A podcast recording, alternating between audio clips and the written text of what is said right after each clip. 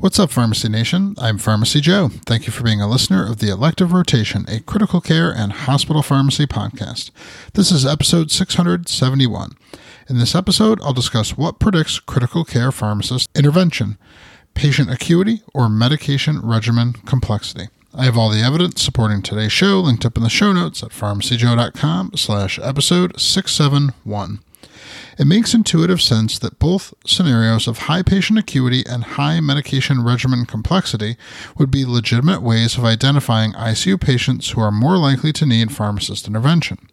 I'll often prioritize my day in the ICU by looking first at the patients who appear the sickest, although this does not necessarily represent who requires an intervention.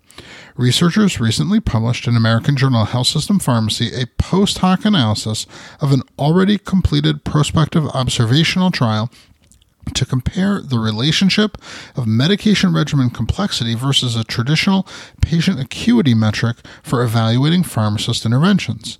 The data analysis was performed on 100 patients, split evenly between medical and surgical reasons for admission. The primary outcome was the relationship between medication regimen complexity, defined by the Medication Re- Regimen Complexity Intensive Care Unit or MRC ICU score, and acuity, defined by the Apache 2 score, and pharmacist interventions at 24, 48 hours, and ICU discharge. While both metrics were correlated to pharmacist intervention in the raw data set, when adjusting for patient age, gender, and admission type, only the MRC ICU score was associated with pharmacist intervention at each time point. The study is limited by its post hoc design, however, it does suggest that medication regimen complexity could be a good way of identifying patients in need of a critical care pharmacist intervention.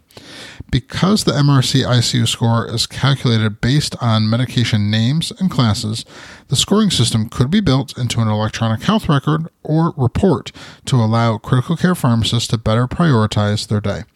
To access my free download area with 20 different resources to help you in your practice, go to pharmacyjoe.com slash free.